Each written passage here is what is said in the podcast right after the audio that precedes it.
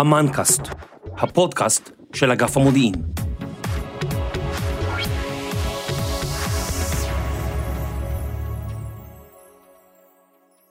ברוכים הבאים לפודקאסט אמנקאסט. אני יובל מלכי. פרק מספר 3, יחידת מסרגה. הזירה הבינלאומית מתנהלת לעיתים כמו המערב הפרוע. לכל מדינה האינטרסים שלה, ולפיהם היא מנהלת יחסים עם מדינות אחרות. זה משחק מורכב, שבו שחקנים רבים על המגרש וחוקים שמשתנים כל הזמן.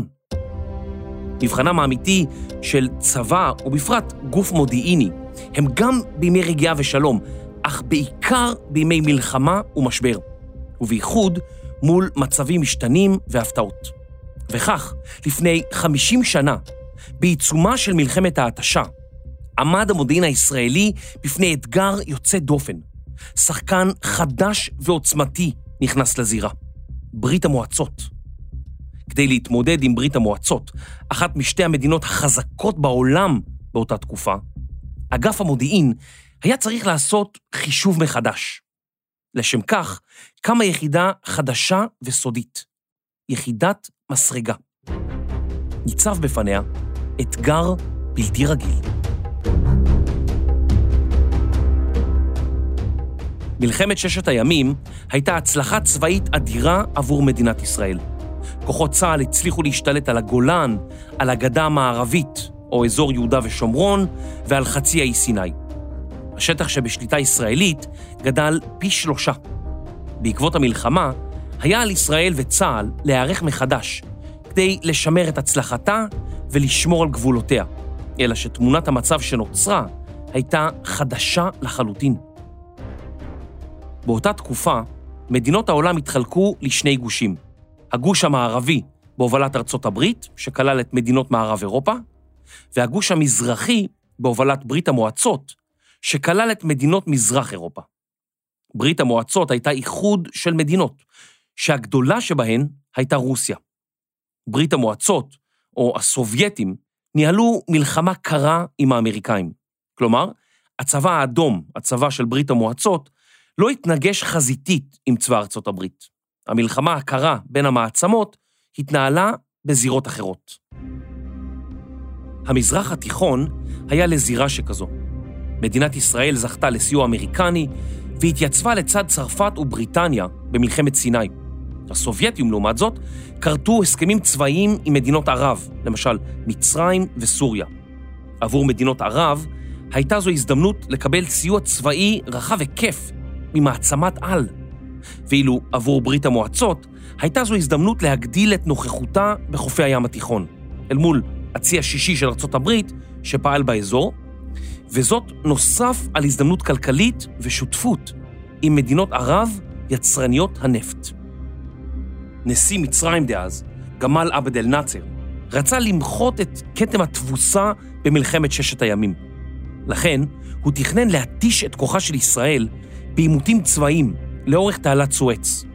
לימים, הקרבות לאורך התעלה, בין השנים 1967 ל-1970, כונו בשם מלחמת ההתשה, או מלחמת אלף הימים. הקרבות התנהלו בעיקר לאורך תעלת סואץ, אך גם בגזרות נוספות, מול ירדן, בארץ המרדפים, מול סוריה ולבנון. בתגובה לפעולות המצרים, שכללו הפצצות וירי על מוצבי צה"ל, פתח חיל האוויר הישראלי בסדרת הפצצות בעומק השטח המצרי, שכונתה מבצעי פריחה. הסדרה הוכיחה את עליונותו של חיל האוויר הישראלי, ונאצר דרש בתוקף מהסובייטים שיסייעו לו. בישראל האמינו שהעזרה הסובייטית תהיה מוגבלת, אך לסובייטים היו תוכניות אחרות. בשנת 1969 פתחה ברית המועצות במבצע קווקז. היא שלחה החל משלוח של אלפי חיילים סובייטים למצרים. ברשותם עמד ציוד צבאי מתקדם, מטוסי קרב, מטוסי תובלה, מערכות הגנה אווירית, טילי קרקע-אוויר, טילי קרקע-קרקע וציוד לוחמה אלקטרונית. זו הייתה הפעם הראשונה שחייליה של מעצמת על התקרבו כל כך לחיילים ישראלים. במקרה של חיכוך בין הכוחות, הייתה סכנה שברית המועצות תעמיק את מעורבותה במזרח התיכון. מצב שכזה עשוי היה לחייב את ארצות הברית להיכנס למערכה גם כן, ואולי אף להוביל למלחמת עולם שלישית. בשל ההשלכות של השחקן החדש שעלה למגרש, ברית המועצות, אגף המודיעין של צה"ל היה צריך לספק מענה מיידי לאיום החדש. עד מלחמת ששת הימים, איסוף המודיעין התרכז בזירה הערבית, וכעת היה צריך לשכלל את יכולת איסוף המודיעין בשפה הרוסית. באותה תקופה לא היו הרבה מאוד חיילים דוברי רוסית ברמה גבוהה. המשימה הוטלה על טוביה פיינמן. טוביה פיינמן נולד במזרח אירופה בשנת 1935. שמו המקורי היה תיאודור, על שמו של חוזה המדינה. משפחתו של טוביה נמלטה למזרח רוסיה במהלך מלחמת העולם השנייה, ולאחר המלחמה עלו טוביה ואימו לישראל. טוביה התגייס לצה"ל, וכחלק משירותו בנחל המוצנח, הוא השתתף בצניחה קרבית במלחמת סיני, אך בשל פציעה הוא נאלץ לעבור תפקיד. כך מצא את עצמו באגף המודיעין, כשהנוכחות הסובייטית במדינות ערב הלכה וגדלה. נדרש פיינמן להוביל את המענה המודיעיני. בשנת 1968 יצאו רב סרן טוביה פיינמן וסרן אפרים לפיד להשתלמות במערב גרמניה, כדי ללמוד את שיטות המודיעין של ברית נאט"ו, ברית ההגנה הצבאית של הגוש המערבי, אל מול הצבאות של ברית ורשה, ברית ההגנה הצבאית של הגוש המזרחי. כשחזרו ארצה, הקימו גוף האזנה חדש, שנקרא מסרגה. רק כדי לעשות סדר, יחידת המודיעין האלקטרוני באמ"ן היא הגוף המופקד על הפקת מידע ממערכות אלקטרוניות. הגוף מייצר יכולות טכניות לקליטה ופענוח של מידע. עד שנת 1968 נקראה היחידה 515 או 5 ורבע בסלנג. בין השנים 1968 ל-1974 היא כונתה יחידה 848, ומשנת 1974 יחידה 8200. לטובת הקמת היחידה החדשה גויסו טובי החיילים דוברי הרוסית מכל יחידות צה"ל. החיילים דוברי הרוסית פלטו בנוף חיל המודיעין. היה להם הוואי מיוחד בשלהם, והם זכו לכינוי גרצ'קואים, על שם שר ההגנה של ברית המועצות באותה תקופה, אנדרי גרצ'קו. הגרצ'קואים הוכשרו בתפקידי האזנה ופענוח לתשדורות ברוסית. הם הוצבו בעיקר במוצבים קדמיים ברמת הגולן ובחצי האי סיני, וביצעו משימות האזנה גם באוויר ובים. רבים מהחיילים נלקחו ליחידה מתוך יחידות קרביות, ובתחילה הם היו מופתעים, אך די מהר הם הבינו את צו השעה ואת המשימה המיוחדת שניתנה להם. היחידה הייתה יחידה קטנה ומאוד מגובשת. לדברי אלי טסמן ששירת ביחידה, הגיבוש ותחושת הביחד עברו גם למכלולים אחרים, ועזרו להפוך את היחידה למקצועית יותר. ההוואי של הגרצ'קואים כלל מסיבות ליליות עם כלי נגינה, שירים ברוסית ועוד. הסובייטים ראו בבקשה המצרית הזדמנות לחזק את נוכחותם במזרח התיכון ונהנו לה. הם הטיסו למצרים דיוויזיה שלמה, טייסות שלמות של מטוסי מיג 21 משופרים, מכשירי מכה מתקדמים ואת כל צוותי הקרקע שלהם. מעריכים כי חיל המשלוח הסובייטי כלל כ-30 אלף חיילים.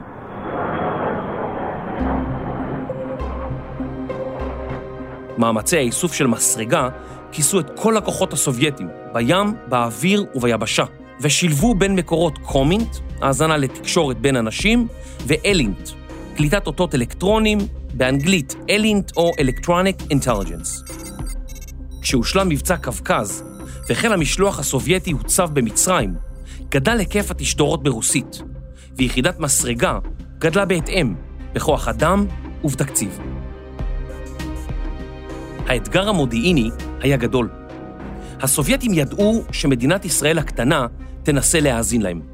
חיל האוויר הסובייטי שמר על ביטחון רשת הקשר, ושיטות הזיהוי שעמדו לרשות אמ"ן באותם ימים לא אפשרו לזהות את הטייסים. המענה המודיעיני לאתגר החדש הוכיח את עצמו. מסרגה הצליחה לחשוף את מה שהסובייטים והמצרים ניסו להסתיר. כבר בשנה הראשונה לפעילותה, הצליחה היחידה לאתר מטוסים שנעלמו. הכוונה היא למטוסים סובייטים מסוג טופולב, שנחתו בקהיר לביקור ידידותי והמריאו, כביכול, בחזרה לבסיסיהם בברית המועצות. אלא שהמטוסים נעלמו מהמקם ולא היה ידוע לאן הגיעו. בהאזנות שבוצעו, נקלטו שיחות של טייסים סובייטים. אלו היו טייסי הטופולב. התברר שהם לא חזרו הביתה, אלא נחתו בגבולה המערבי של מצרים.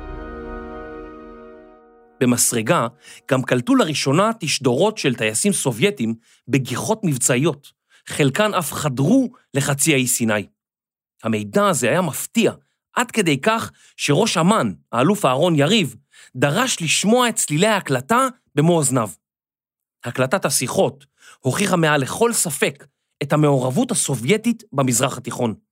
המידע הזה היה יקר ערך גם משום שבזכות יכולות ההאזנה של מסרגה, יכלה ישראל להעמיק את שיתוף הפעולה המודיעיני עם ארצות הברית ומדינות הגוש המערבי. עם הגעת הסובייטים למצרים, חופש הפעולה של חיל האוויר הישראלי הצטמצם. החשש מהתלקחות שתוביל למלחמה בין גושית היה גדול. מערך הנ"מ הסובייטי חסם ביעילות את שמי מצרים לאורך תעלת סואץ, וישראל הוזהרה לבל תתקוף שוב את מצרים. ממשלת ברית המועצות רואה במתקפה זו מעשה פרובוקטיבי, אשר עלול להביא להשלכות רציניות מאוד. זה היה המסר שהועבר מהקרמלין לדרג המדיני בירושלים. חיל האוויר הישראלי הצליח להפציץ מטרות איכות בעומק השטח המצרי, אך הוא נאלץ לעצור את המבצעים הללו, מבצעי פריחה, מחשש להסתבכות אל מול הסובייטים. משה דיין, שר הביטחון דאז, דיווח לוועדת החוץ והביטחון של הכנסת על התסבוכת שנוצרה. הרוסים נמצאים בקצה האצבעות הקדמיות ביותר של הכוחות המצריים הלוחמים בנו. לרוסים יש גם נפגעים כתוצאה מכך שהם נמצאים בעמדות המרוחקות מאיתנו 200 מטר בלבד. אם הם נפגעים, מוכרחה להיות לזה ריאקציה.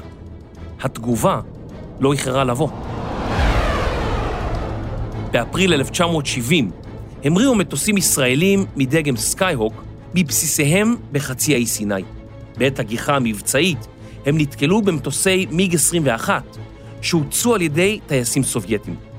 טילים שוגרו אל עבר מטוסי הסקייהוק, אך הטייסים הישראלים היו מוכנים לכך, בזכות מודיעין בזמן אמת שקיבלו מיחידת מסרגה.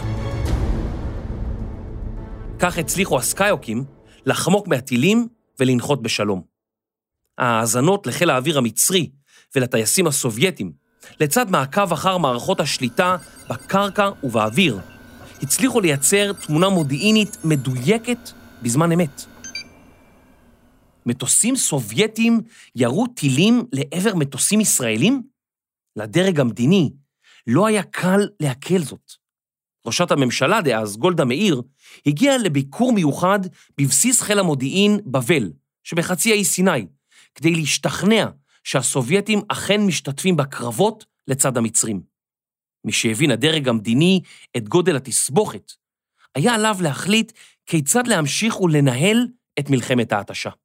האם להבליג על פעולות צבא מצרים לאורך התעלה, או שמא להמשיך בתקיפות אוויריות? ואם כך, כיצד יש להתמודד עם הכוחות הסובייטים? באותם ימים הגיע נאצר לברית המועצות, ולחץ על הסובייטים לספק למצרים נשק מתקדם יותר לטובת הלחימה מול מדינת ישראל. ב-30 ביוני 1970 הופלו שני מטוסי פנטום של חיל האוויר הישראלי. הייתה זו הפעם הראשונה שהופל מטוס פנטום על אדמת מצרים. הצוותים הסובייטים היו מאושרים מהצלחותיהם, ומפקדי הסוללות זכו בעיטורים. שלושה אנשי צוות אוויר ישראלי נפלו בשבי המצרי. באותו קיץ הצליחו הסובייטים לפגוע בשלושה מטוסי פנטום נוספים. היה ברור כי מאזן הכוחות השתנה. ממשלת ישראל החליטה להפסיק את מדיניות ההבלגה. צה"ל החל לתכנן מבצע נועז, מלכודת לטייסים הסובייטים. המבצע נקרא רימון 20. ב-30 ביולי 1970, המריאו ארבעה מטוסי מיראז' שהוצאו בידי נבחרת ההפלות של חיל האוויר, כביכול לגיחת צילום. מטוסי פאנטום כבר היו במוכנות קרב, באוויר ועל הקרקע, למקרה שהמיגים הסובייטים יגיעו לתקוף את המיראז'ים הישראלים. תוך דקות מתחילת המבצע, למעלה מ-20 מיגים כבר היו בשמיים. הטייסים הסובייטים האמינו כי הם עומדים ליירט מטוסי צילום, כשלפתע מצאו עצמם מול 12 מיראז'ים וארבעה פנטומים. הם הבינו כי נקלעו למערב. באותם רגעים, חיילים מהיחידה ללוחמה אלקטרונית חסמו את הבקרה האווירית של הרוסים, ואת מקומם של פקחי הטיסה הסובייטים תפסו הגרצ'קואים, שגם שידרו הוראות מבלבלות וסותרות ברוסית רהוטה. הגרצ'קואים שמעו בקשר את חוסר האונים של הטייסים הסובייטים ושל בקר קרקע, שהחל לקרוא לטייסים בשמותיהם. הסובייטים היו בפאניקה מוחלטת. למרות שהיו בנחיתות מספרית קלה אל מול המיגים, המודיעין האיכותי שזרם אל הטייסים הישראלים בשעת המבצע הכריע את הכף.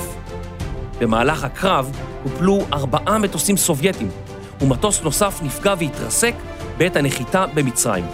כל מטוסי חיל האוויר הישראלי שבו לבסיסיהם בשלום, אך אחד מהם נפגע מטיל ונאלץ לנחות נחיתת אונס בבסיס רפידים בחצי האי סיני. במהלך הקרב נהרגו שלושה טייסים סובייטים ושניים נטשו את מטוסם. זו הייתה הפעם הראשונה מאז מלחמת העולם השנייה שבה הופלו מטוסים של חיל האוויר הסובייטי. היה זה גם קרב האוויר הראשון והאחרון שבו נלחמו טייסים ישראלים בטייסי ברית המועצות. מפקד חיל האוויר הסובייטי הגיע לאזור והזהיר את טייסיו שלא לדבר על האירוע. ישראל רצתה לשמור את פרטי הקרב בסוד, על מנת שלא לגרור את הסובייטים לפעולת נגד. אך פחות משבוע לאחר הקרב, כבר הופיעו דיווחים בתקשורת הבינלאומית על המקרה. באחת הכתבות של סוכנות הידיעות AP נכתב כי על פי דיווחים שונים נקלטו שיחות ברוסית בין הטייסים. בישראל פורסמו ידיעות אודות הקרב ותוצאותיו כעבור מספר חודשים, לאחר שראש הממשלה דאז, גולדה מאיר, אישרה את הידיעות אודות הקרב האווירי בין טייסים ישראלים לסובייטים. למרבה ההפתעה, גם הטייסים המצרים סמכו על הפלת המטוסים הסובייטים בידי הטייסים הישראלים. באותו ערב פרצו חגיגות במועדון קציני חיל האוויר המצרי. המצרים חשו שהסובייטים מתייחסים אליהם בזלזול, ועם הפלת המטוסים הייתה בליבם קצת שמחה לאיד. מפקדי הסוללות הסובייטים שפגעו במטוסים הישראלים קיבלו את אות גיבור ברית המועצות, אות הכבוד הגבוה ביותר של המעצמה הסובייטית. כמה ימים לאחר מבצע רימון 20, בתיווכן של ארצות הברית וברית המועצות, נחתם הסכם הפסקת אש בין מצרים וישראל. מלחמת ההתשה הסתיימה. היחסים בין ברית המועצות למצרים עלו על סרטון בשנת 1972, בשל סירובם של הסובייטים לספק טילי קרקע ומטוסי תקיפה חדישים, שישמשו אותם למתקפה על מדינת ישראל.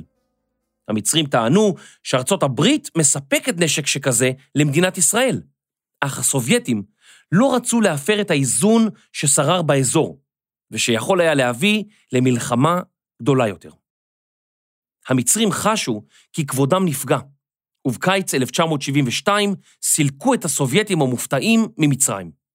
ייתכן וסאדאת רצה להניח את היסודות למלחמת יום כיפור, והיה עליו לגרש את הסובייטים, שרצו לשמר את היחסים החדשים שהתפתחו מול ארצות הברית באותם ימים.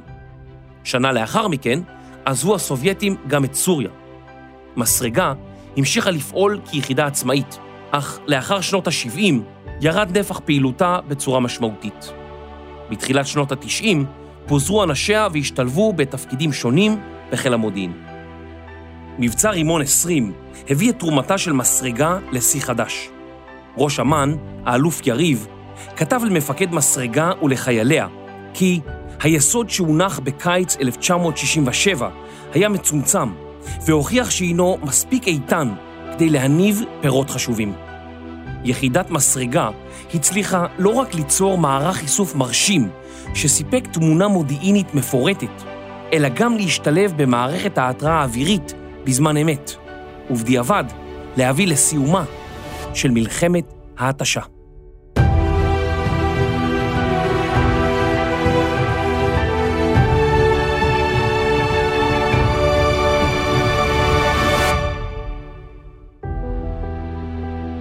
מחקר וכתיבה, תומר שלוש.